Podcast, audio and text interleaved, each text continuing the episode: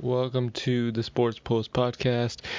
This is Jag Manget for October the 5th, 2021. Breaking news. I don't know if it's going to happen, but just in, Daryl Morey and the 76ers have re engaged with the Indiana Pacers to put up the Pacer Ben Simmons talks, and they are actually heating up at this moment right now.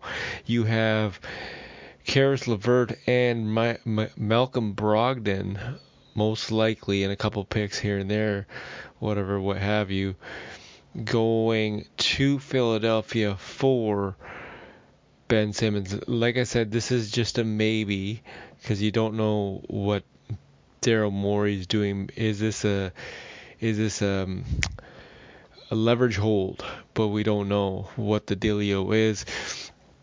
Just shout out to a couple cities that keep listening to my podcast Dublin, Ireland, Frankfurt, London, and every, of course, a lot of uh, cities up in the States as well. This is Jag Maggot for the Sports Post podcast.